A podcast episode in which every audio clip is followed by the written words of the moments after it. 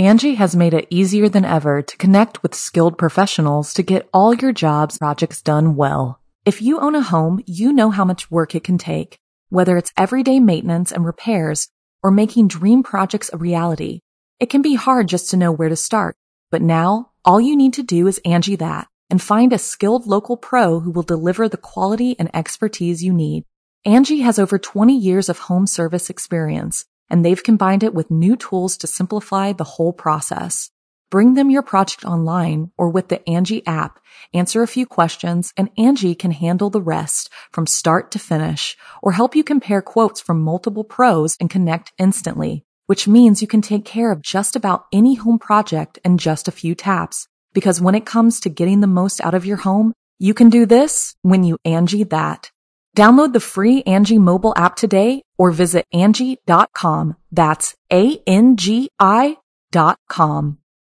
When you need mealtime inspiration, it's worth shopping Kroger, where you'll find over 30,000 mouthwatering choices that excite your inner foodie. And no matter what tasty choice you make, you'll enjoy our everyday low prices, plus extra ways to save, like digital coupons worth over $600 each week. You can also save up to $1 off per gallon at the pump with fuel points. More savings and more inspiring flavors make shopping Kroger worth it every time. Kroger, fresh for everyone. Fuel restrictions apply.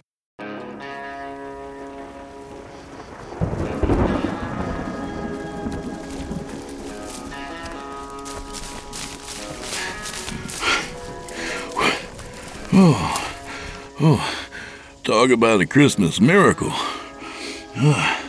Long one tonight, friends. Just goddamn made it, too. Oh yeah, almost forgot. Everyone out there who sent me a fruitcake for Christmas, thanks a million. Really appreciate it. Open wide, Chester. It's chow time.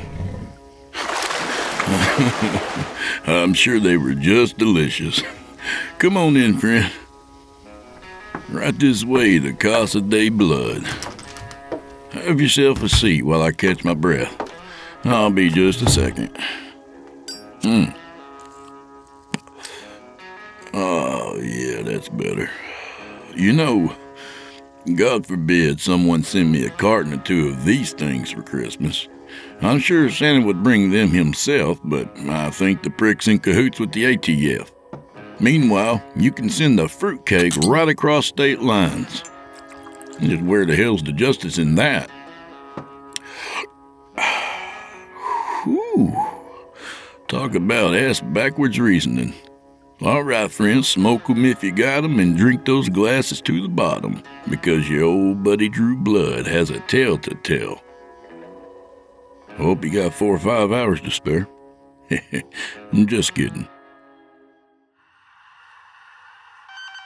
Hello, everyone. This is your Action News reporter with all the news that is news across the nation on the scene at the supermarket. There seems to have been some disturbance here. Pardon me, sir. Did you see what happened? Yeah, I did. I was standing over there by the tomatoes listening to Drew Blood, Season 1, Episode 13, and that's when I heard it. They said I could get ad-free versions of all their episodes if I go to simplyscarypodcast.com and sign up as a patron. I looked over at Ethel. I said, "Don't do it, Ethel!" And it was too late. She was already up on Horror Hill. Well, here come the sleigh bells. Tonight we've got a gift from a man of all seasons. A man who turns holidays into hellscapes. A man whose house Santa himself leaves a wide berth. That's right, it's Ryan Harville. I ain't kidding about Santa either. He probably thinks Ryan's chimney leads down into infinite darkness. Thank God for Amazon, that's all I'm saying. In this tale, we rejoin St. Nick and Rudolph from last Christmas's story, For Goodness Sake, in which the psychic Santa and his sidekick deliver coal to the criminals on their naughty list. To revisit the first story, you can search my playlist on Chilling Tales for Dark Nights YouTube channel. But for now, let me recap this much. The presents under the tree are from your family. It's not that Santa Claus doesn't hear the children pouting. It's that the real Saint Nick is more concerned with delivering just desserts. And I'm not talking about fruitcake. So, without further delay, I give you For Goodness Sake, Part 2. not-so-silent night. Well, look who's still alive and kicking. It's me, in case you were confused. Rudolph, or Rudy if you prefer. For now, at least. Last time we spoke, I was on my last leg, riddled with cancer and telling you a grand old story from my hospice bed. A lot's changed since then, and I'm going to tell you all about that, don't you worry. But before I tell you what's new, I need to tell you another story from the past. We're going to have to talk about the last job I pulled with Nick, and the events that led up to it. There's some details buried that need to be dug up, cleaned up, and shined to a high polish. I need to see my reflection in the details, if that makes sense. I figure if I can see myself there, then you ought to be able to see me just fine. I need you to, 'cause seeing is believing, right? It may be a long story. When my tongue starts flapping, I ain't never quite sure where it's gonna land. I'll try not to bore you, but either way, just let an old man babble for a while, will you? It had been about a year since me and Nick shut down Old Scratch's kitty video operation and handling. If you ain't heard that story, you may just want to stop here and give it a listen. It'll sure make a lot more sense if you do. Anyway, we'd spent the spring and summer months as we usually did, living off the grid at a campground in Tennessee. We worked odd jobs here and there when we needed money. I'd cut wood for tourists in the area, and Nick would stand out in front of some local dives and look intimidating, occasionally knocking some skulls together if it came to that. I had a small trailer with a few amenities, stove, microwave, bathroom and such. Nick lived in the back of the Bronco, sleeping beneath the camper shell on the back. There was room for both of us in the trailer, but Nick liked being outdoors. He'd come into the trailer and shower and heat up some food when he needed, and once a week or so, we'd sit around the campfire, grill some meat, and drink some beer. But other than that, Nick was in the woods. I don't know where he went, and I never questioned him about it. It was his business, and I didn't pry. He'd just yell that he was taking off so I'd know he was leaving, and then he'd come back hours later, often with a couple of fresh rabbits hanging from his belt, sometimes with a deer slung over his shoulders. We'd eat like kings for days after. But sometimes, I don't know, maybe once a month, he'd be gone all night. He always came back at dawn, emerging from the tree line looking like a Sasquatch, big shoulders hunched, his silver hair a mess of trapped leaves and stuck branches. I did ask him about the overnight outings once, years ago. He just told me it was something he had to do and left it at that. I didn't press him, just nodded and left him be.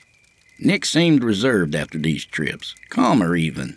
I can tell you what I think, but I don't know if it's true. After years of traveling together, I could predict when he was going to leave for the night.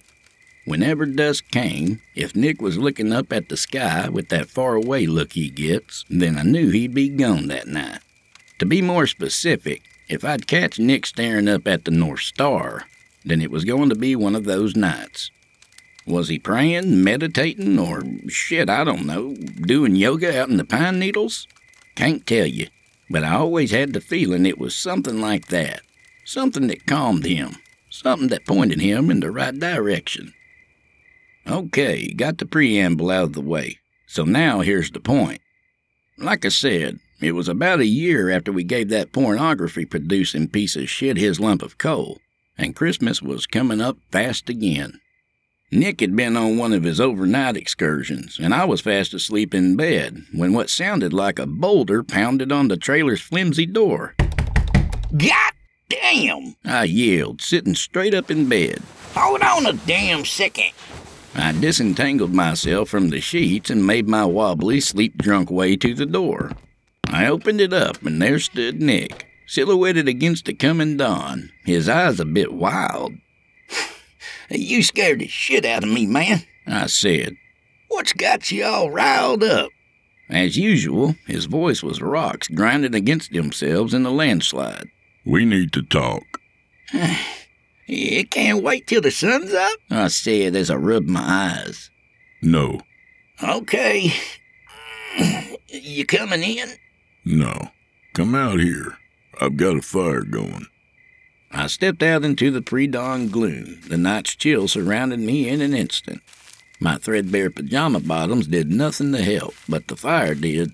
I sat down on my usual stool and scooted myself closer to the flames. Nick sat his big frame down on the uprooted stump he used as a chair.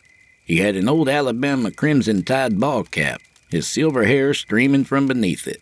His white cloud of a beard was dotted with caught pieces of dead leaves, and it reached down to his bare chest. Other than that, all he had on was an old pair of Levi's jeans. Nick and the cold were like old friends and enjoyed each other's company very well. He leaned forward and handed me a crinkled and torn swatch of newspaper. "Read it," he said. "Where in the hell'd you get this?" "Don't matter. Just read." I sighed and got to reading it. It didn't take long. 3 missing kids, all from the same area in Texas?" I asked. 4 now. That article is a few days old. Another was taken last night." "And how would you know that?" "I just do," he said. "It's like I could hear their voices for just a moment last night. Scared voices in the dark, locked in somewhere and waiting for the worst." I tossed the newspaper in the fire and watched it curl as the flames devoured it. "I'll plot a route on the map." Nick nodded. "This might be a bad one for us, Rudy. The pornographer was bad, yeah, but this is something else. We caught him by surprise, but I don't think we're going to be that lucky this time. I can feel the pressure, the resistance, as easily as if I had my hand against a wall." "Then we'll handle business like we always do," I said with a shrug, "'cause I'll guarantee you one thing. No matter what we're up against, I ain't stopping till every asshole involved gets his coal." He surprised me with a smile. "You're one of the good ones, Rudy. Always remember that." I took the compliment with a nod, but all in all, the way he said it didn't sit right with me. Pardon my poetry, but it had the sound of finality, if you will. Yep, it sounded final as shit.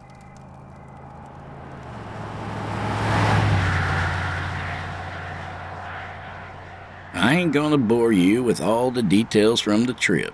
Lots of asphalt was passed and lots of coffee was consumed as I navigated us southwest. When I wasn't looking at the map, I was switching out cassette tapes as Nick requested. I lost track of all the tapes along the way, but I remember cycling through Soundgarden's Bad Motorfinger and Pantera's Cowboys from Hell more than a few times. Metal always calmed old Saint Nick right down. Music soothes the big-ass beast, or something like that. Now, if you ain't never been to Texas, I'll tell you right now, that son of a bitch is huge. Now, you're probably picturing a map in your head, and you're thinking, yeah, no shit. But if you ain't never actually ran the roads, then you just don't know. We had about a 15-hour drive, and reaching the Texas state line was only half the trip. The other half was just getting to Moreno. Would have saved some time if we hadn't skirted round Dallas, but Nick never liked driving through Dallas. If you've ever done it, then you know why. I'd rather have a staring contest with the devil than go through Dallas at rush hour. We finally made it and found the nearest service station after passing the Moreno town line. Nick pulled up to the pump and I went inside to pay and pick up a paper. The attendant was a young guy, probably just out of high school, wearing glasses, a few pimples high on his forehead. He looked up from the book he was reading as I walked in. "Howdy," I said. When in Texas, you gotta speak the lingo so you don't spook the natives. The boy nodded his head but didn't say anything. I pulled 2 20s out of my pocket and set them on the counter. $30 for the Bronco out front. You got a paper around here?" He pulled a paper out from beneath the counter and passed it over. "You keep 'em behind the counter?" The boy nodded. "Yeah, some people just stand around reading and don't pay, or they just walk out with them, so we keep 'em back here."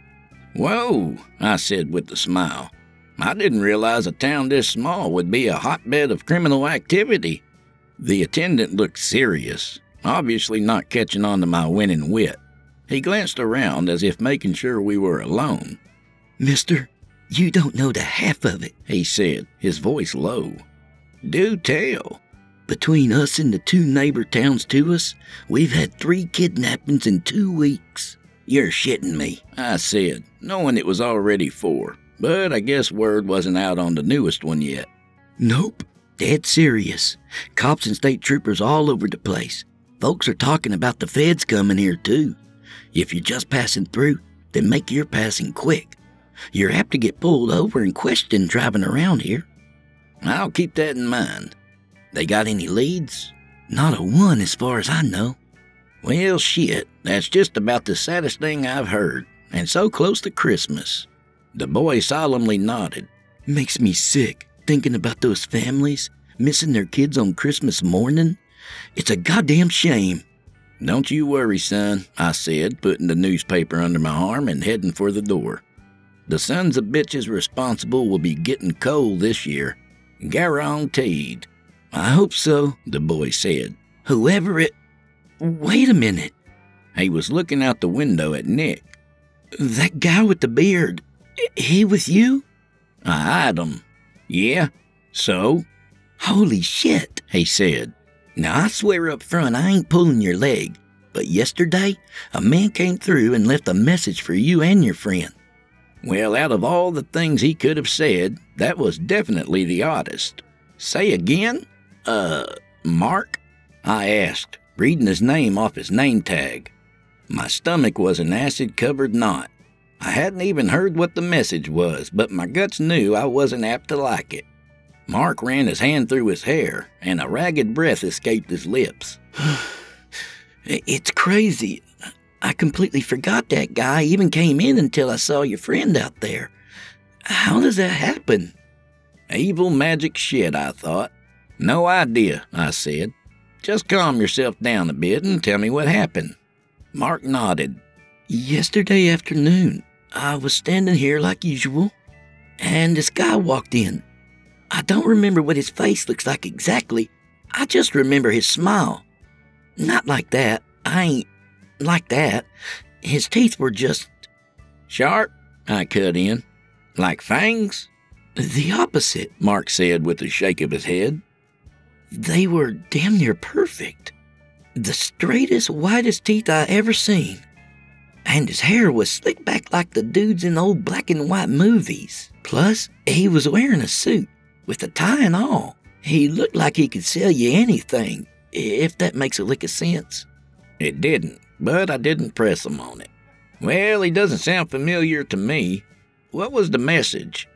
Mark's brow furrowed, looking like a freshly tilled field. He said he'd meet you tonight at 9 out at the sheep shed. It's a bar about 20 miles west of here, off Highway 302. Was that all? I asked. Just the sheep shed at 9? Mark looked down at the counter, his head shaking just a bit. Son, you all right? Yeah, I'm sorry. I didn't see you come in. What can I do for you? I knew.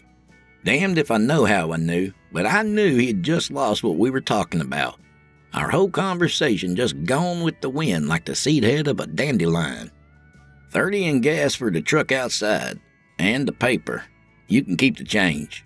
Thanks, sir, he said with a smile. Much appreciated. I nodded and went back to the Bronco. About damn time, Rudolph, Nick said, squeezing the handle down on the nozzle and letting the gas flow. Yeah, about that. What? Seems somebody left us a message with the kid in there. What the hell are you talking about? Exactly what I just said, Nick, I said and leaned against the pump. Somebody left us a message. Kid said he looked like Fred Astaire if old Freddy was still alive and kicking and selling vacuums door to door. Wearing a suit and tie, too. Uh-huh, Nick said and stroked his beard. I don't know anybody like that. I'd assume it was Scratch himself. Sounds like a costume his vain ass would put on. But he can't come up here. What'd he say? Said to meet him at a bar tonight at 9. That sounds like a trap. I thought so too, but it's a bar full of people. Not even Scratch could make a whole crowd come after us, especially if we're on our best behavior. Nick thought about it. Still, I don't like it. Well, shit, neither do I. But if it has to do with those missing kids, then I think we have to check it out. Nick's face grew more serious than usual. Downright grave, in fact. Are you thinking we should, Rudy? Or do you know it? Do you feel it? I didn't know what he was asking. Not on the surface, anyhow. But just like I knew without knowing what he did overnight in the woods, and I knew without knowing that the boy in the gas station had forgotten me already, I did know what he was asking. I got this feeling, the same kind I would get when I didn't know which direction we were supposed to go, even with a map in front of me. But I always got us where we were going. I just knew. I swallowed. Yeah, Nick, I feel it. He nodded. All right, then. We'll go. In the meantime, find us a job. Gotta be a mall around here somewhere. Already on it, I said, waving a newspaper at him. The pump stopped at $30. Nick hung the nozzle back up and we got in the truck. I started to open the paper, but my full mind wouldn't let go of a question. Hey, Nick. Yeah? Why is it that we always end up finding a gas station somewhere that has some ominous shit waiting for us? I thought he'd laugh, but he just stared ahead. People make paths, Rudy. Trails through forests, highways through deserts. Thousands of people treading the same ground, and the ground connecting them all. Emotions released with every step, every rotation of the tires. Anxious people, happy people, depressed, ecstatic. Don't matter. It all leaves a mark in their wake. The places they converge, the intersections where their paths cross, there's an energy that hangs over the ground like a mist. It's easy to find what you're looking for in these places, and easy for something to find you, too. It's all connected. Just roads, highways, and paths humming with energy, with information. I was silent for a moment, but of course my silences never last long. I turned to face him and took a moment to get my words right, to express exactly what I needed to.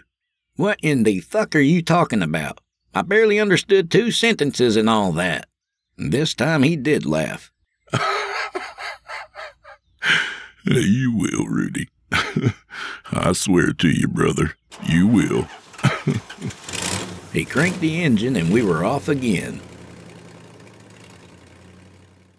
Angie has made it easier than ever to connect with skilled professionals to get all your jobs projects done well. If you own a home, you know how much work it can take, whether it's everyday maintenance and repairs or making dream projects a reality. It can be hard just to know where to start, but now all you need to do is Angie that and find a skilled local pro who will deliver the quality and expertise you need. Angie has over 20 years of home service experience, and they've combined it with new tools to simplify the whole process. Bring them your project online or with the Angie app, answer a few questions, and Angie can handle the rest from start to finish, or help you compare quotes from multiple pros and connect instantly, which means you can take care of just about any home project in just a few taps. Because when it comes to getting the most out of your home, you can do this when you Angie that. Download the free Angie mobile app today or visit Angie.com. That's ANGI.com. Wasn't more than 15 minutes and we were parked in front of a shopping mall 2 towns over. We got out and I took the lead through the sliding glass doors. Things already looked and felt bad. For one, we didn't pass a soul on the way in. And for two, the mall looked damn near empty, even so close to Christmas. It feels like we're walking through a deflated balloon. Where the hell is everyone? Nick shook his head, his big white beard shaking with it. I don't know. Let's try and find the office. We walked through the empty space, boot heels clicking on the gaudy tile, still colored in pastels and neons left over from the 80s. Most storefronts were closed, metal bars and grates pulled shut against the rest of the mall. A few still had at least one visible person minding the store. I watched as a middle-aged woman slowly folded pairs of jeans to add to a display. It struck me as a sad sight.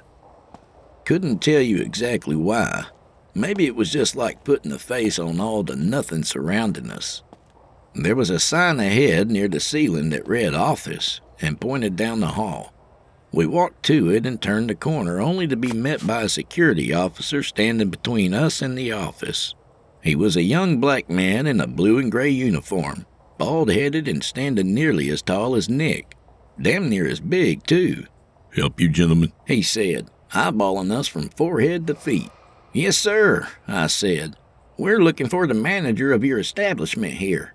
"What you want with Mr. Perez?"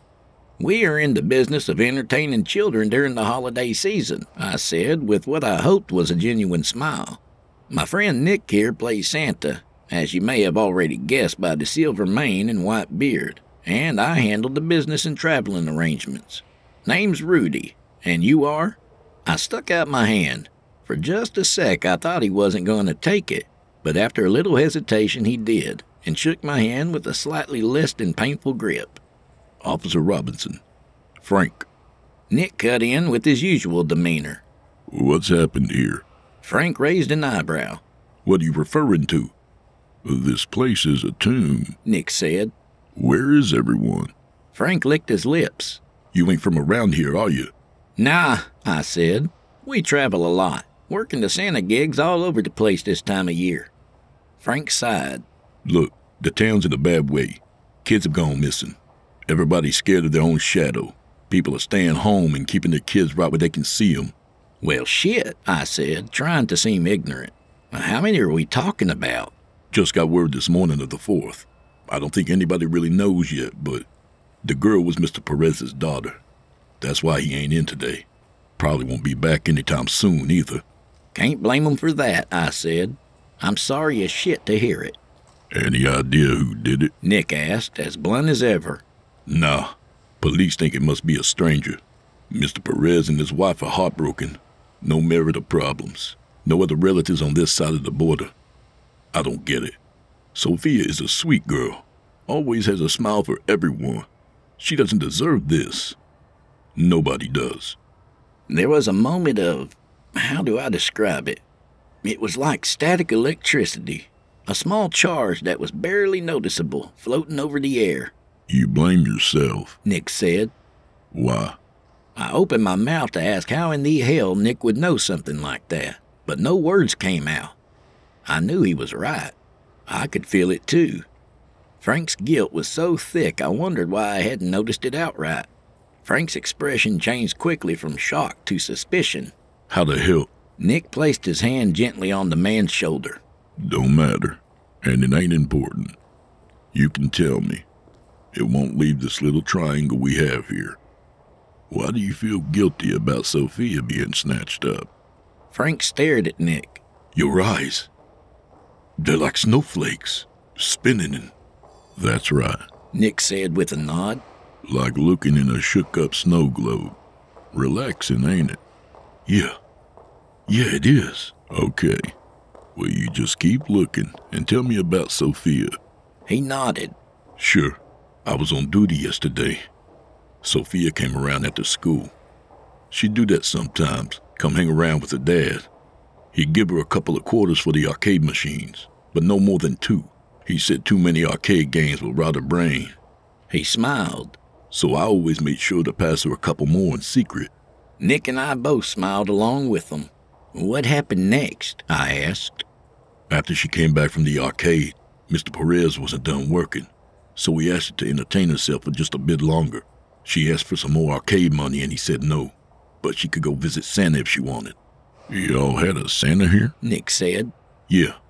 His last day was yesterday. Said he had another gig lined up that paid more. And after the disappearances, there wasn't much for him here to do anyhow. I ain't even gonna lie. I was happy to see him go." "Why?" "I just didn't like him much. Gave me the creeps. He never did anything wrong that I saw. I just didn't like him. Anyway, she went and stood in line and eventually saw the guy. When she was done, she walked past the hallway here and kept walking, right out the front door. Nobody's seen her since." "You got cameras around here?" I asked. Frank nodded. "Yeah, I made copies of the tapes and gave them to the police. You can see Sophia talking to Santa, then just walking away. You see her again when she passes by camera 2 near the front door. But when she's supposed to be walking out, right past camera 1, She ain't there. The front door's open, but she never comes out. What about Santa? Nick asked. Anybody question him? Yeah, but nothing came of it. He was still in his seat and seeing kids, all of it on camera. Okay, but just in case, you mind giving us any info you got on him? Frank blinked. You ain't here just for the job, are you? You're something else. I smiled. Yep, something else is definitely what we are. You can trust us, Nick said, his voice kind. His name is Andy Avery, Frank said. Came in every day with booze on his breath. Wasn't falling down on the job or anything, but he was certainly hitting the bottle before he came in.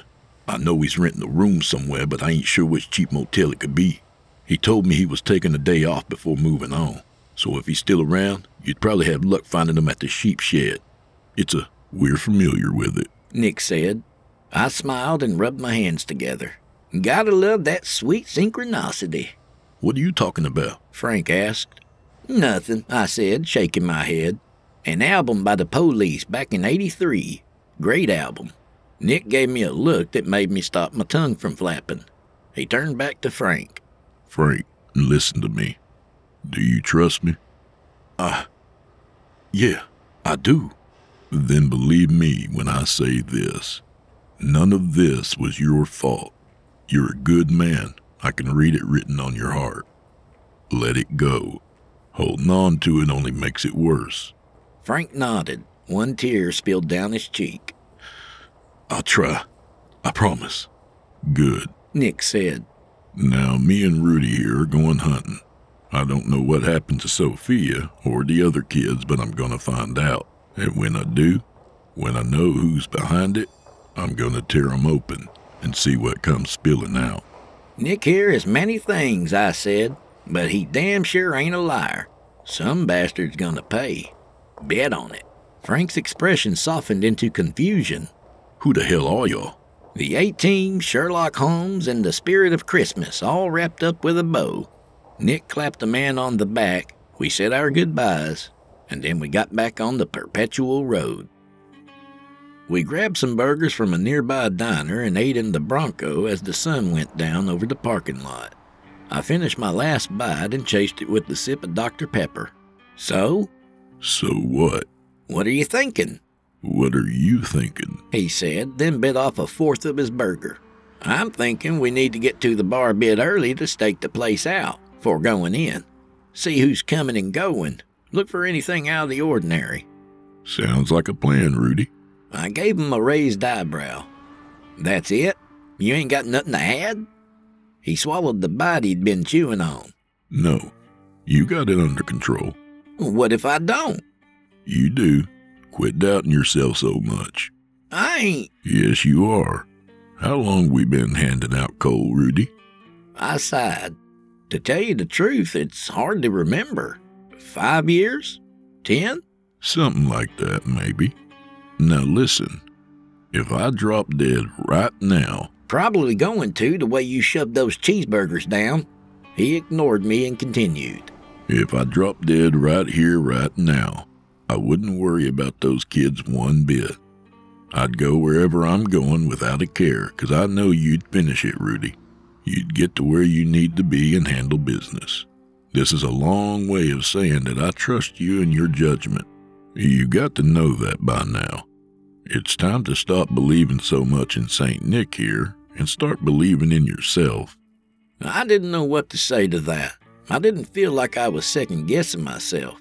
But if Nick thought I was, felt that I was, then I sure as shit was, even if I couldn't see it. You're the magic in the muscle, Nick. I might could talk my way through some hairy shit, but you can just tear your way through. We ain't exactly even in that regard, if you hadn't noticed. Much to my shock and surprise, he laughed. You ever seen me work out? I don't know. Figured you might have a Bowflex stashed out in the woods somewhere or some shit. Nope. I'm big 'cause my daddy was big. Simple as that. My strength comes from believing in myself and other people believing in me too. Bullshit, I said. That sounds like a public service announcement after some Saturday morning cartoon show. Next you're going to tell me knowing is half the battle. You can think that if you want, but it's true. And goddammit, I knew he wasn't lying. But I couldn't rationally bring myself to take it as gospel. Mostly because it sounded fucking nuts. Now, why after all this time of seeing the shit Nick could do did I think this was the craziest thing? Because he was right. I could feel it. And it scared the shit out of me. I didn't say anything, just watched him as he stared off into the sky. I followed his gaze and wasn't surprised in the least to see the North Star twinkling in between the receding sunlight and the coming dark. The sheep shed was probably exactly what you're already picturing in your head when I say it was a bar settled on a strip of lonely Texas highway between towns. It was a squat square made of cinder block, all painted gray that may have once been white. The name of the joint was badly painted in italics across the front wall, but what the building lacked in flair was surely made up for by the god-awful gaudy neon sign on wheels parked by the road. We parked the Bronco as far from the door as we could and sat and watched. It wasn't even an hour before we spotted Andy Avery. He pulled up in a decrepit F-150 whose rust spots were spray painted over with a color that barely matched a dusty maroon. A bumper sticker on the back read, "Come sit on Santa's lap." The truck's door opened with a squeal and out stepped Avery, his gut hanging over the waistband of his dirty jeans. And his long beard, more yellow than white, looked like pissed-on snow.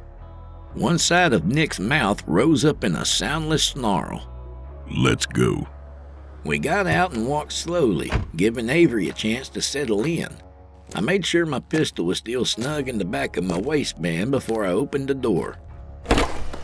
The rowdy voices of all the drinkers inside still leaked through the thunderous guitar riff that sounded like it was coming from a V8. Smoke hung in a layer across the ceiling, the nicotine-stained bulbs above casting a sickly yellow light over all. Nick elbowed my arm to get my attention, then nodded his head toward the back corner of the bar. Avery sat by himself, a beer bottle and a glass of dark liquor on the table in front of his belly. His eyes were firmly fixed on the ass of a young lady playing pool nearby. I damn near stood on my tiptoes to talk into Nick's ear. "I'll get his attention, then you slip in on the other side." He gave me two quick nods, then I made my way through the swarm of dirty after-work bodies, a deadly combo of too much perfume, aftershave, and smoke swirling in my wake. I passed between Avery and the woman he was eye-fucking, and the bastard called out to me. "Hey, asshole, you're ruining my view." The woman took notice and gave him a look like she just saw some freshly flattened roadkill. She tossed a cue on the table and walked off while giving him the finger. Avery started laughing, and I saw my opportunity. I started drunk laughing, then sat down beside him in the booth. "Sorry about that, friend. I wish I'd had a longer gander myself. She was built like a brick shit house." "You goddamn right about that." His laugh went up an octave, and he took another drink from his beer. He didn't notice Nick slide into the booth and sit down beside him. I leaned closer to him, the smell of sweat stinking up my personal space.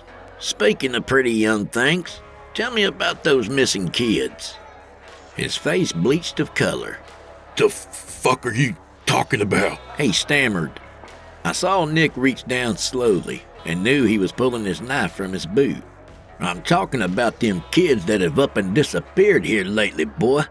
Tell me about them." I don't know shit," he said. "Now." Nick put his bare paw of a hand on Avery's shoulder and held him firm.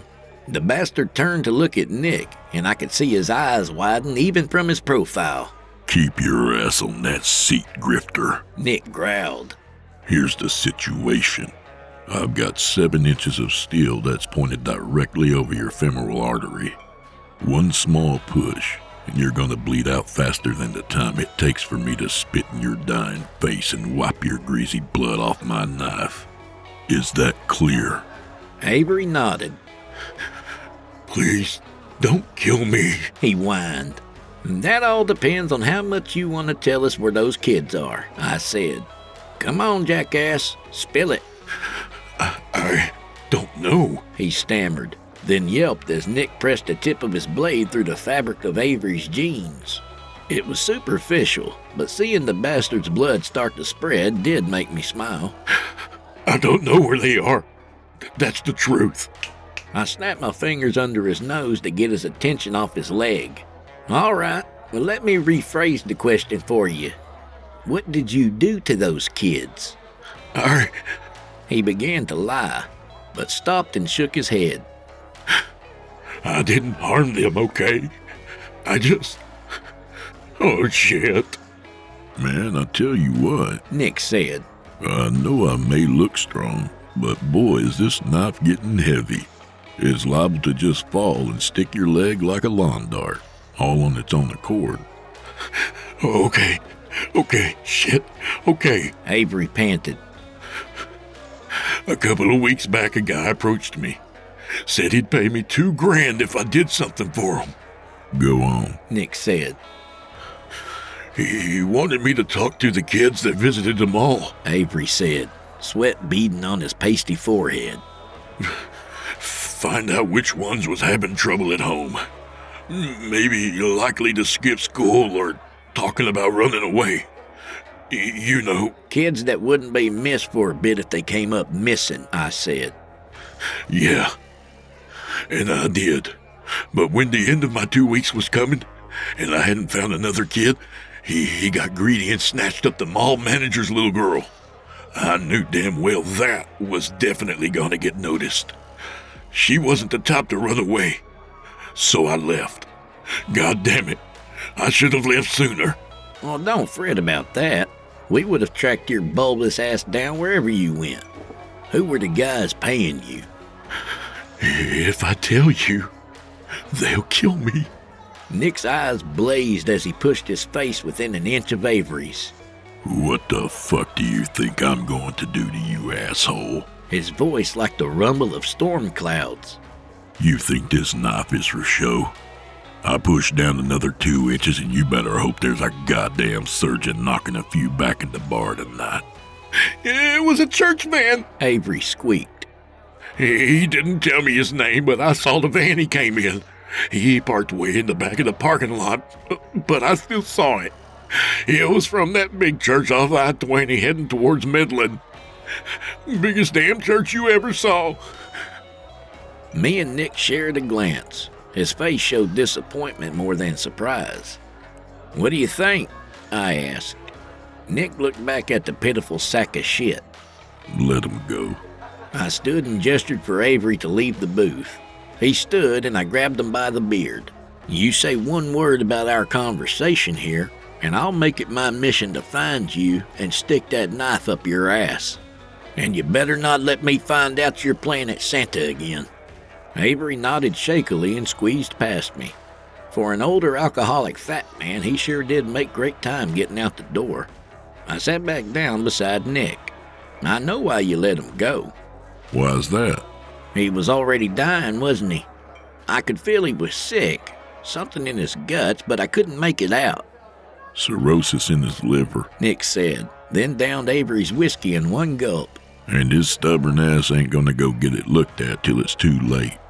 He's gonna die miserable and in pain." "You can tell the future now?" I said and laughed. "We gotta get you booked on the Tonight Show. Maybe we'll finally make enough money to retire." "Nothing like that," Nick said. "Yeah, I can tell he's sick, but the rest is just knowing people. A guy like that, he's just gonna press on till he starts pissing blood. Doctor will tell him to stop drinking, but he won't." "Makes sense," I said, then noticed the big red Budweiser clock on the wall. Shit, it's about time for our appointment. No sooner had the words left my ever-running mouth when the bar's door lit up around the seams. Needless to say, I was dumbfounded as hell, but I was more surprised that no one else in the place was looking at the light but me and Nick. It faded after a few seconds, and I watched through the afterimage as the door swung open.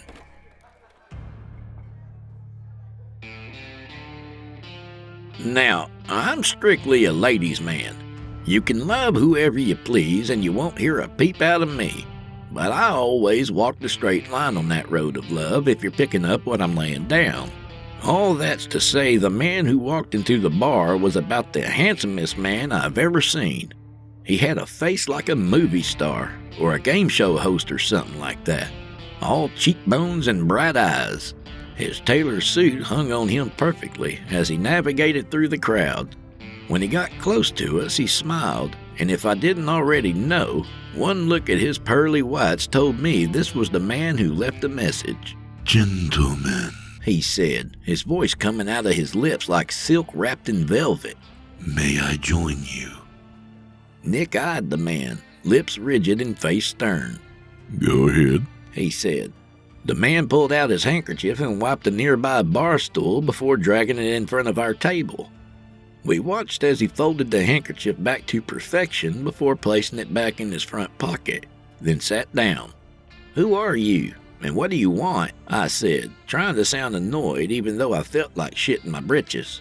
"Straight to the point then," the man said. "I've come to discuss your current job. I guess it's not really a job, but something a bit grander in your estimation. An adventure, maybe. Either way, we have things to discuss about your involvement in the situation with the missing children." I laughed. That was a whole lot of words to say nothing.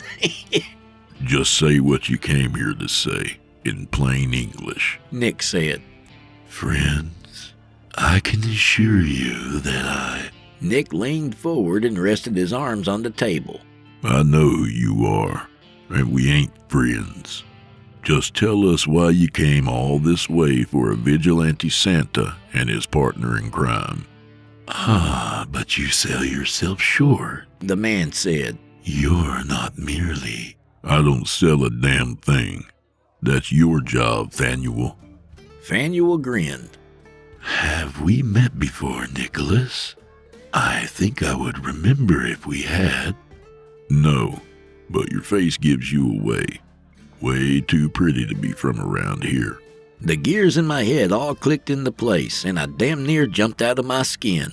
So, of course, I chose my next words carefully and played it cool. "Holy shit! You're an angel! Are you fucking kidding me?" Phanuel nodded and leaned over the table. He pointed one expertly manicured finger toward his eyes. There were wheels in them, spinning and turning over each other in the pale blue of his irises. I sat back in disbelief. I've felt demonic presences before. Hell, I even talked to old Scratch himself on a payphone. But up until I saw Phanuel's eyes, I never even entertained the idea of seeing an angel in the flesh. Well, maybe not flesh. I still ain't sure what exactly they're made of, to tell you the truth. "Don't be too impressed," Nick said with a smirk. "Noah's great-granddaddy barely even gave him a mention, and Abraham's kids cut him out altogether." "That's..." Phanuel sighed. "Not entirely true." "Close enough. What does Sky Daddy want from us?" "Well, if you're referring to our Lord and Creator of all, he wants you to stop." In a day full of surprises, that was assuredly a big one. "He wants us to stop," I said. "Stop looking for the kids?" "In a word, yes." Nick shook his head. "Ain't happening." Phanuel shrugged. "One way or another, you must give up on this job." "I'm neutral. I don't answer to him or Scratch, and you damn well know it. I've got my job, and you've got yours." "Yes, well, my job at the moment is to deliver this message. Stay away from this one." "I know the rules. You can come visit our plane here, so you got one up on Scratch. But just like his infernal majesty, you can't do shit to us." "Free will surely is a bitch." Phanuel's smile dropped from his lips. "All true, I'm afraid. But you forget the many skills that have been bestowed to me, the most powerful of which is that I can be very, very persuasive. Just a second, I said. Let's say, hypothetically speaking, that my associate and I decide to listen to you. It would sure go a long way with us if you told us why we needed to call the whole business off. I'm not required to explain to you God's reasons, Phanuel said. And we ain't required to do shit either. Humor me. Phanuel looked from me to Nick. Fine. The person you're ultimately after is a very prominent man with a very large following. In time, the church he has built will triple in size. He will instruct others who will go on to found churches across the country. With their influence spreading over the globe, countless people will benefit. Innumerable souls could be saved. We must allow this sapling to grow and blossom into a tree of salvation, whose branches will widen over the earth. This is the will of our Lord, our God. That man you're talking about is a pedophile at best and a murderous pedophile at worst, Nick said flatly. I don't give a shit if he's Christ himself come again. That asshole is getting his coal tonight. Phanuel sneered. You up-jumped monkey. You stupid, stupid ape. These words came from the creator of the very universe. Which one? Nick asked with a nonchalance that I envied at that moment. Do not quibble over semantics with me. I'll not warn you again. Let this one go, or there will be consequences. We're done here, Nick said, rising to his feet.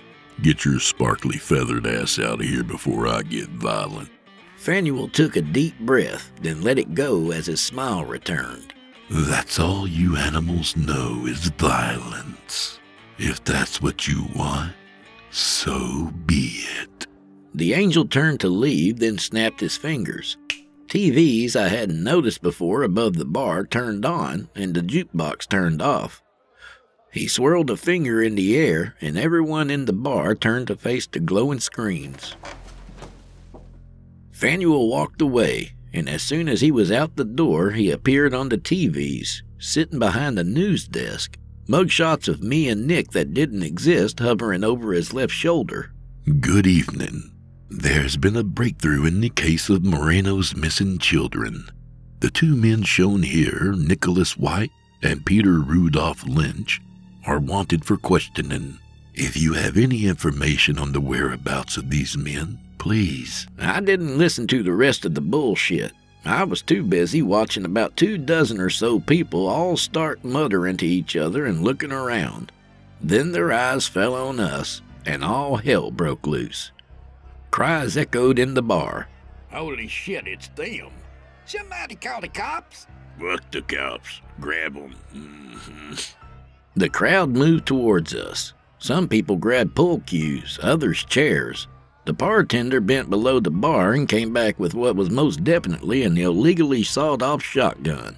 We gotta go, Nick said. No shit, but there's a lot of them and a little of us. I reached behind me, meaning to pull out my pistol when Nick put his hand on my shoulder. No guns. This is sure as shit the right time for one. You show that, and the bartender is apt to open up with that shotgun. People are gonna get killed. Yeah, us.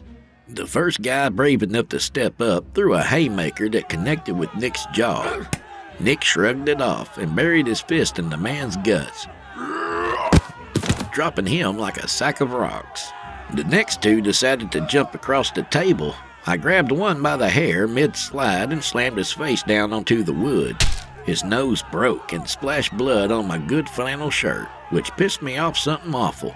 I pulled him down off the table and onto the seat and used him as a step stool to get up on the table, which with the beauty of hindsight was really a stupid mistake. The bartender had a clean line of sight over the crowd and fired. Two things saved my ass. Nick grabbing me by the pant leg and pulling me down, and the fact that the dumbass bartender was way out of range. Bottles flew out of the crowd, smashing against the wall over my head and showering me with brown glass and beer. The shotgun boomed again, and the room went silent. Well, the people went silent. The sound of a phone ringing was pretty damn loud in the new quiet. The bartender dropped the gun to the floor with a clatter. His eyes were half open and vacant as he picked up the receiver and listened. "Phone for Rudolph," he said, and set the receiver on top of the bar. Nick and I looked at one another. He was still in the boxer stance, fists up and ready. He lifted his chin towards the bar, and I slowly got up and wiped the beer from my eyes with my sleeve. It was surreal walking through the crowd of people who just seconds ago wanted to take us out back and string us up from the nearest tree. They just stared ahead, unblinking and unmoving. I reached the bar, then cleared my throat as I picked up the phone. "Hello?" "That looks like a fine mess you two have got yourselves in," the voice said on the other end. It had a tone that implied the speaker was thrilled about said mess. "Your infernal majesty," I said, laying on as much sarcasm as I could get my tongue to muster up. "How lovely to hear from you again. It's been too long. Me and Nick were just saying the other day we should have you over and do some grilling. Maybe play some cornhole after." "Insufferable as always," Scratch said. "Yet here I am, suffering through it anyway. Though I must warn you, I am much better at inflicting suffering than you. So spare me your incessant drivel and just listen." "Well, shit, I was curious. I'm listening, your unholy evilness." "I am in a given mood. 'Tis the season, after all. So I'm going to hold these people here for a few moments while you and your associate abscond." I didn't know what the word meant exactly, but I caught his drift. "And why in the hell would you help us out?" "Don't be dense," Scratch said impatiently. "As much as I'd like the Reverend your hunting to continue going along gloriously sinning, it's in my best interest to have you and the saint dispose of him. It's as simple as that." "You seriously think I'm about to make a deal? With you?" "It's not a deal. I've already enthralled the crowd. It's up to you if you'd like to use the opportunity to leave and continue on with your crusade. Either way, the clock's ticking." I could already see the crowd stirring again. "Fine, but I ain't thanking you." "No need," Scratch said, sounding bored. "Just take care of the Reverend. That will be thanks enough." I tossed the receiver back to the barkeep. He didn't move a muscle, just let it hit him in the chest and fall to the ground. "Let's get while the getting's good," I called out to Nick. He made his way over to me. "Who was on the phone?" "Scratch. The infernal asshole wants this Reverend planted 6 feet under." Nick shrugged. "All right, let's do it." I honestly didn't expect him to take the news so easily. Between that and him telling the angel that we were neutral, I was confused as shit. Not for the first time, I wondered how much Nick wasn't telling me, about how much I still had left to learn. Once we were back safe and sound in the Bronco and heading up the dark highway, I decided it was time I got some answers. "What the hell was all of that?" "All of what?" Nick said. "Are you kidding? A goddamn angel just showed up in the bar and tried to kill us, Nick.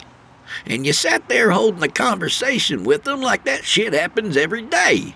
Not to mention I had another pleasant chat with the fucking devil." "Calm down, Rudy."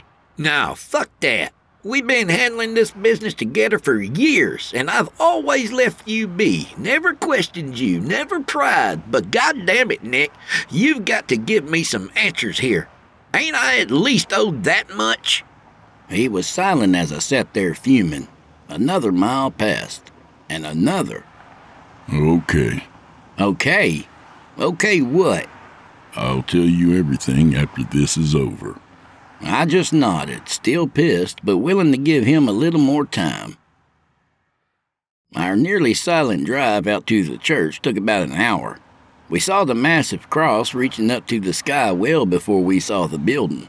Avery was right about one thing. It was the biggest damn church I'd ever seen. Jesus Christ, get a load of that. It makes you wonder how much Jesus has to do with a place like that, Nick said. Look at that gaudy shit. You can't throw a rock around here without hitting a person who's in need. But where's the money going here? Same place it always goes, to make a rich man richer. The Bronco's headlights preceded us into a nearly empty parking lot. A few of the vans that Avery had mentioned were there, lined up on the side near an unmarked set of double doors painted to match the beige exterior of the building. There, I said. We go in there. Nick parked us near the vans, and we got out. I reached back under my seat and grabbed a long flathead screwdriver and a rubber mallet. He kept a lookout as I went van to van, placing the blade of the screwdriver in the corner of a window and tapping the handle with the mallet. The windows fell to random shapes of safety glass, scattering like dropped diamonds on the asphalt. Once that was done, we went to searching. I was looking through the glove box of the third van when Nick tapped me on the shoulder, making me nearly shit myself. I half fell out the door. God damn, man. Scared the shit out of me. You got something? He held up a backpack, small, pink and purple, and with one of them My Little Ponies on the front. Under one of the straps, written in marker, was the name Sophia Perez. Let's get in that building, Nick said. We don't know if he's got them here or... They're here, I said. I can feel it. And I could, like little candle flames in the dark. Nick nodded, walked over to the Bronco, and came back with his crowbar. He made short work of the doors, just shoved the flat end in between them and kept pushing till they popped apart. They opened up on the dark alley, not pitch black though. There was a lamp far off at the other end. We crept along slowly. There were a couple of offices, a small kitchen, and a conference room. The church looked more like an 8-to-5 office building along the back hall. The lamp we had seen earlier was on an end table beside a small couch, and on the couch was a sleeping man.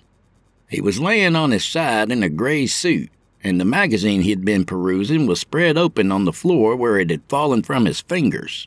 I tiptoed around to where his head was, but I don't know why I bothered sneaking. If he didn't hear us getting through the door, then he damn sure wasn't going to wake up from me walking across carpet. I carefully placed the tip of my screwdriver into his ear and nodded to Nick. He bent and tapped the man on the forehead. The man nearly jumped when he saw Nick staring at him. Whoa now, partner, I said softly. You feel that in your ear? That there is a screwdriver. So if you ever want to use this ear again, you better keep quiet. He put his hands up feebly. We don't keep any cash around here. Bullshit, Nick said. The whole building stinks of other people's hard-earned money. But that ain't why I'm here. Where's the kids? He started to shake his head, so I put just a little pressure on the screwdriver. Answer the man, I said. Nick leaned in close. Look, we only want the Reverend. You can walk out of here. There ain't no police coming or anything. You can just go, right after you tell us where the Reverend and the kids are. Keep going down the hall. Second door on the left. They're all in there. Thank you, Nick said, then looked at me. Rudy, you got any more questions before we set them loose? Yeah, just one, I said. Who was it that took the kids and brought them here? The man started crying. I'm so sorry. God forgive me. I'm so... His last words were cut off as I swung the mallet down on the end of the screwdriver's handle. The length of steel sunk all the way in with a noise I can't quite describe, but was music to my ears. The man flopped with a convulsion or some shit, then finally laid still, blood trickling out from his nostrils. I tossed the mallet down beside him and pulled my pistol from behind my back. You ready to finish this? I asked Nick. He nodded. Lead on, Rudolph.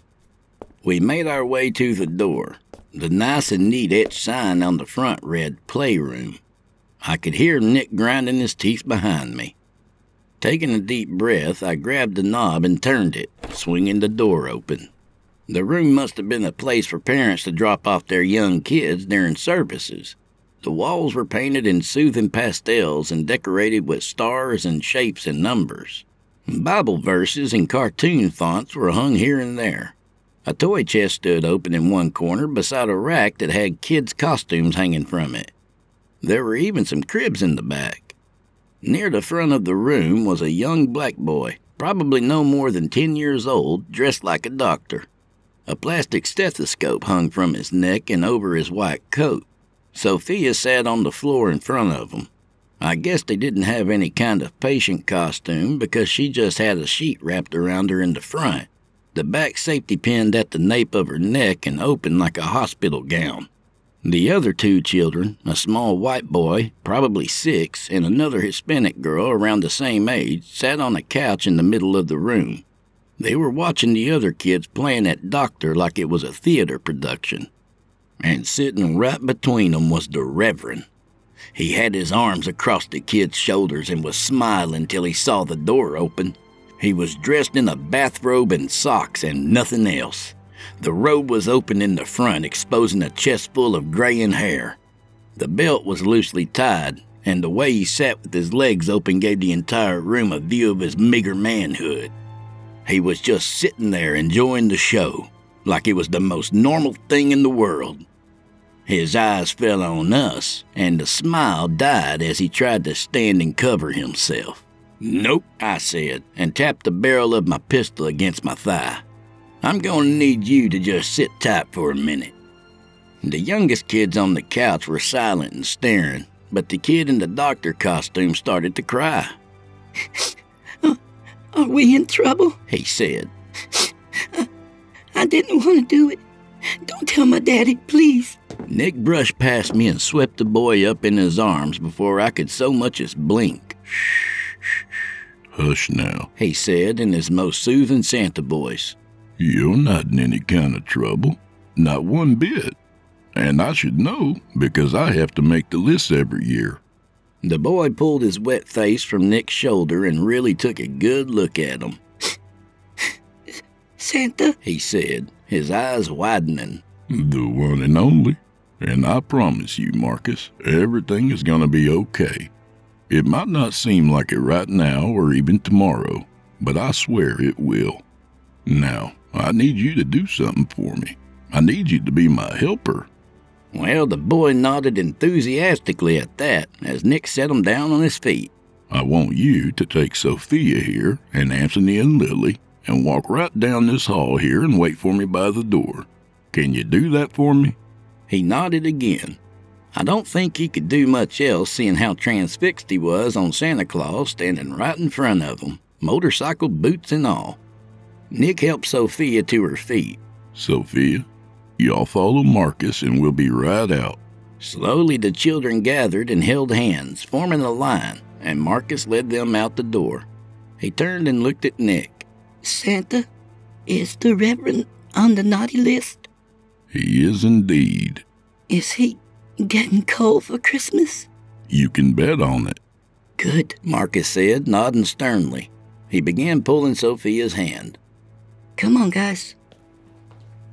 Once we figured the kids were out of earshot, I closed the door. Without hesitation, the Reverend started flapping his gums. "Look, I don't know who you are." "Who the fuck do I look like?" Nick growled. I circled the bastard and yanked the belt from his robe with my free hand.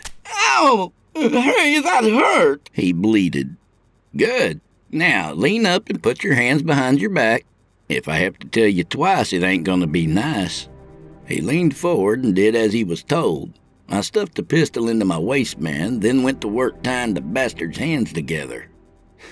"None of this is what it seems," he cried. "I found those kids and brought them here until the police could get here. That's it." Nick stared at him with enough intensity that even I felt scared. "Lies drip from your lips like poisoned honey," Nick said, and grabbed a fistful of the asshole's thinning hair. His other fist got to moving, slamming into the middle of the Reverend's face. He cried out and tried to free himself from Nick's grip. "No, sir, we're just getting started," I said. The Reverend spat blood out onto his chest hair. "Who the fuck are you? You walk in here acting like a piece of shit, two-bit Santa Claus." "Ho," Nick said, driving his fist into the man's teeth. "Ho," he repeated, as the next punch broke the Reverend's jaw. "Ho." The final strike sent at least a few teeth tumbling to the carpet. Nick sank his bloodied hand into his pocket and brought out 2 lumps of coal. He set one to the side and broke the other clean in 2. "Rudy, hold his head still." I grabbed each side of the Reverend's head, my hands getting slick with blood and sweat. The bastard's eyes were wide and wet, and blood flowed freely from his mouth as he muttered some shit I didn't understand, nor did I care for him to elaborate on. "This year is special," Nick said, pinching a piece of coal against each of his thumbs. "This year, we're gonna make a snowman right here in Texas." Nick lunged forward and shoved the coal into the Reverend's eyes and kept pushing till they popped. The blood ran down his swollen cheeks.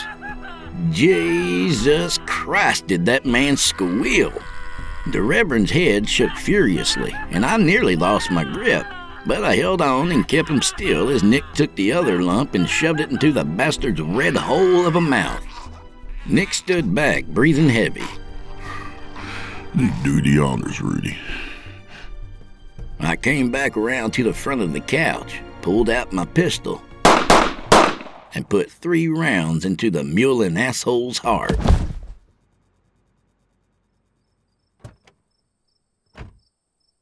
We loaded the kids up into the back of the Bronco, reassured them again that they were safe, and closed the tailgate and camper window. "What's the plan for getting them home?" I asked. Nick shrugged. "Figured I'd park a couple blocks away from the nearest police station, let them out, and watch them till they get inside." "Then we're gonna have our talk, right?" He looked down. "Rudy, I'm gonna tell you everything you need to know. You're done for now." I figured my hearing must have got messed up from the gunshots. "Excuse me?" "This is where our paths go different ways."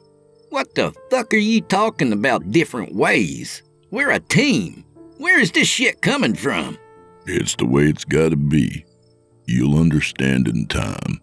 He made the turn away from me, and I grabbed him and spun him around. "No, fuck that. Not after what we've been through. All these years." "Do you trust me?" His words made me stop blubbering. "Yes, Nick, of course. I trust you, but..." "Then do as I ask. Take these." He handed me a key ring. "It's the key to one of these vans. I took it off the guy on the couch. Get away from here and ditch it somewhere." "I ain't a fucking amateur. I know what to do with the stolen ride." "I know. It's just hard to drop the teacher role sometimes, but I guess that's what I've got to do now. Now go, Rudy. Go live your life, take a vacation, whatever. Just do what you want to do while you're still young enough to do it." I knew he was serious, and I knew I trusted him, so I did the only thing I could do. I wrapped him in the manliest bear hug I could manage and told him goodbye.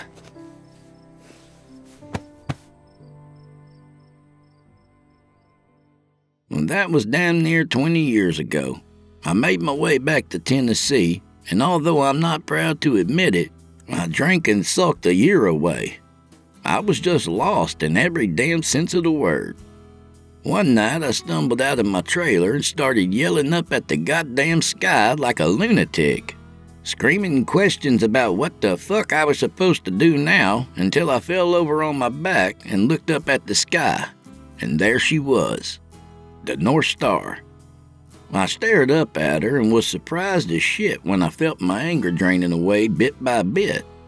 I didn't know what my purpose in life was or any zen shit like that, but I was calmer. Then I rolled over onto my side and blew chunks everywhere. Judge me if you must, but life ain't always like a movie. You can find peace and puke a bunch of whiskey up at the same time. It happens. I eventually went to work cutting lumber again, ended up hired at a mill, and in a few years became foreman. I had some relationships along the way, no weddings, but a couple of long-term situations where I was as happy as a man in love could be. Long story short, life went on for me just like everybody else. Until the cancer hit, which is where my last story began. If I remember correctly, I predicted I wouldn't last till the next Easter. Well, joke was on me. I didn't even make it past New Year's. I'm just gonna lay this next part out for you with no dramatics. I died. Yep, honest. I laid there as the heart monitor flatlined and my breathing stopped, and everything went to an empty black. If there was an afterlife, then I didn't see hide nor hair of it.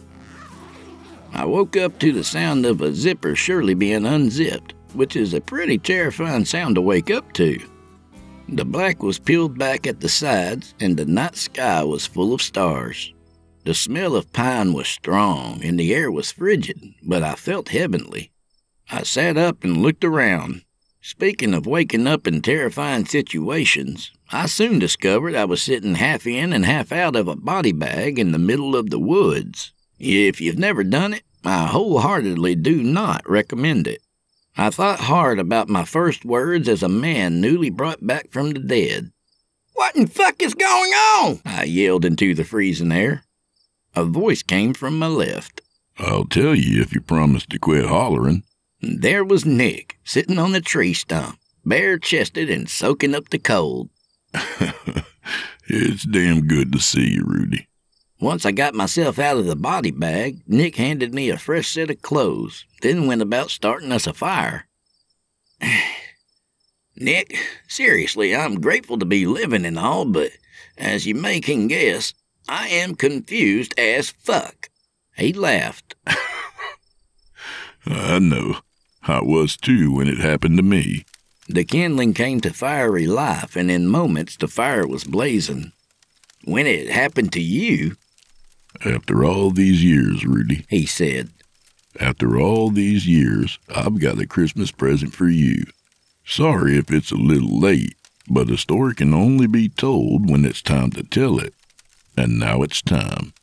I only nodded, not knowing what to say. He took a deep breath, exhaled, and began. "My real name is Thomas Miller, and I'm over 150 years old." You'd think I'd be shocked, but it wasn't the craziest thing that had happened that day. "I was a Union soldier in the war between the states, the Civil War, whatever you want to call it. And in 1862, 3 days before Christmas, John Morgan's men attacked the supply line we were guarding. I caught a bullet and was left for dead, which I soon did. Die, that is. When I woke up, a man with a long white beard was standing over me and telling me to get up out of the mud. He said his name was Nicholas White and that he had a job for me if I wanted it. I spent the next few decades in his employ, learning from him and handing out coal to folks who needed to be stopped from whatever atrocities they were committing. He showed me the path to Polaris, and when the time came, I took over, name and all." "What's Polaris?" I asked. "More like, who is Polaris?" Nick said. "And she's right up there." He pointed, but I didn't even have to follow his finger to know he was pointing at the North Star. "She?" I asked.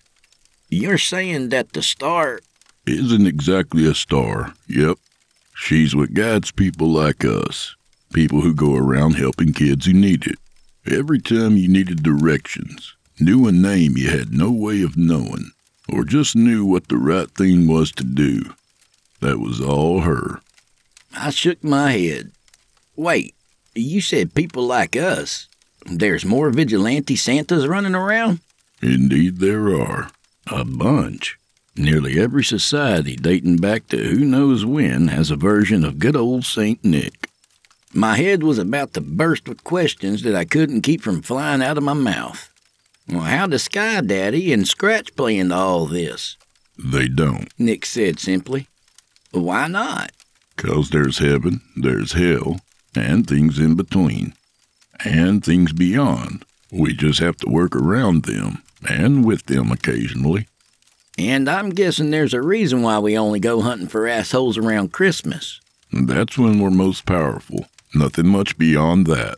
Not that you can't use what you've got year-round, but... shit.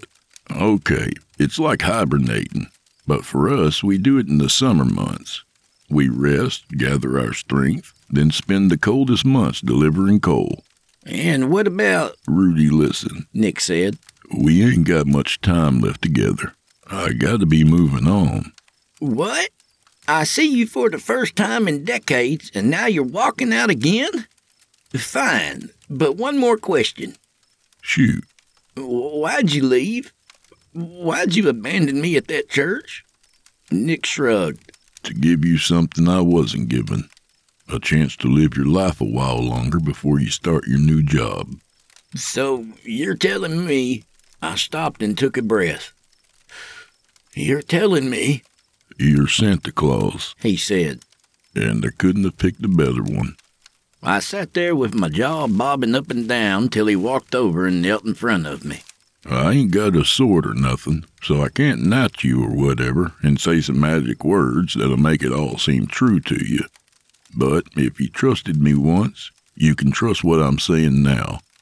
You're Santa, and you're gonna be great. He wrapped his arms around me, and I hugged them back fiercely. I'll be seeing you, St. Nick, he said. I nodded into his shoulder. It's been a pleasure, Thomas. He stood up, gave me a small wave, and walked into the trees. A minute passed, maybe two, and everything lit up. Not like fireworks or anything, but like it suddenly changed from a fingernail moon to a full moon for just a moment. And I knew Nick, sorry, I'm Nick now, still getting used to it. I knew Thomas had gone up to be with her, with Polaris, way up there in the black of space. I sighed and stood. Getting out of the woods wasn't a problem since I knew the directions to any place I could imagine, which got me thinking. If I knew where damn near anything was located, that meant he knew all along. Ergo and therefore, I spent all those years reading a damn map and plotting routes when he already knew where we were going the whole time. I looked up at the sky and smiled. You asshole, I said.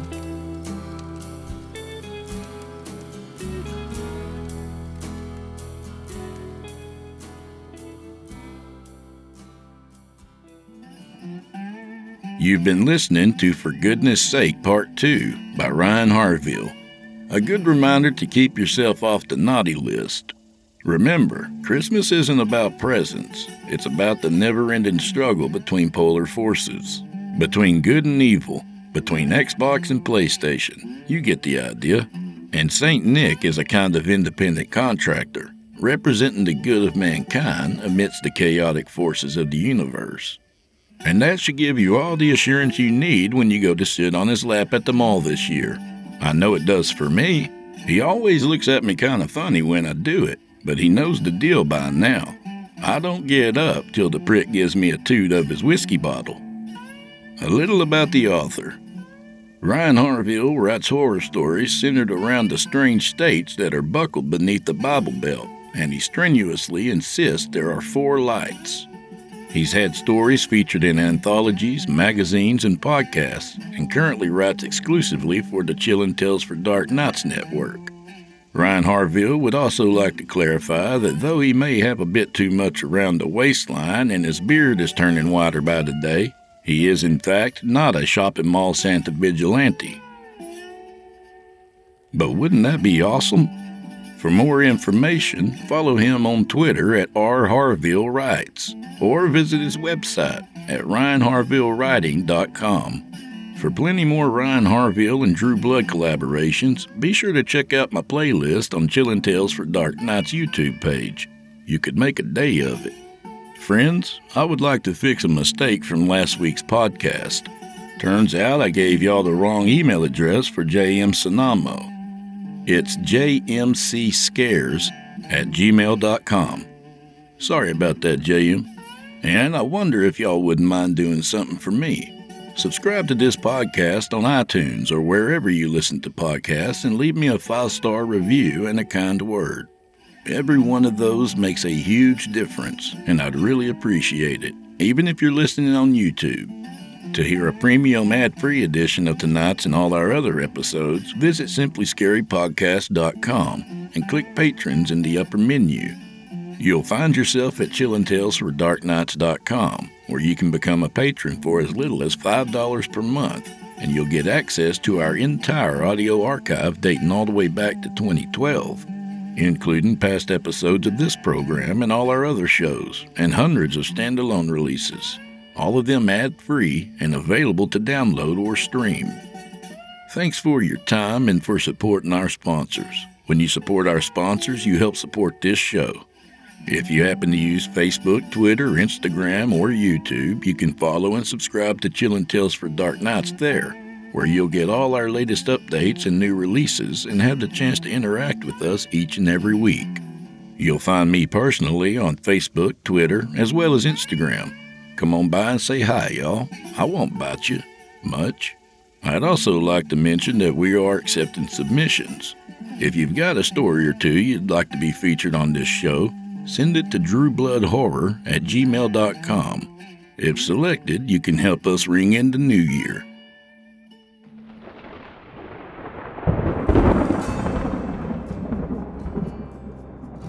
Well, I'm afraid this is where we part ways, friend. At least till next week. So grab yourself an eggnog and pour whatever else you need in there to have a good time. And until next week, friend, may the wind be at your back.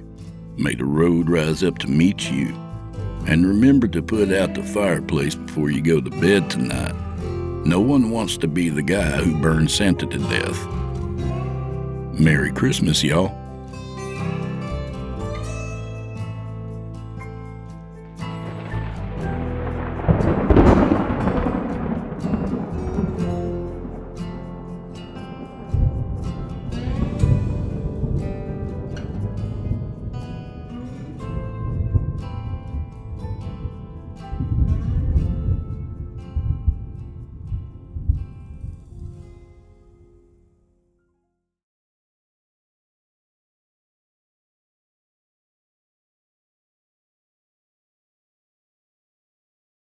Angie has made it easier than ever to connect with skilled professionals to get all your jobs projects done well. If you own a home, you know how much work it can take, whether it's everyday maintenance and repairs or making dream projects a reality.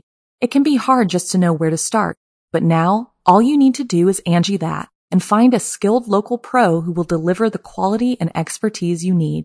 Angie has over 20 years of home service experience, and they've combined it with new tools to simplify the whole process. Bring them your project online or with the Angie app, answer a few questions, and Angie can handle the rest from start to finish, or help you compare quotes from multiple pros and connect instantly, which means you can take care of just about any home project in just a few taps. Because when it comes to getting the most out of your home, you can do this when you Angie that. Download the free Angie mobile app today or visit Angie.com. That's ANGI.com.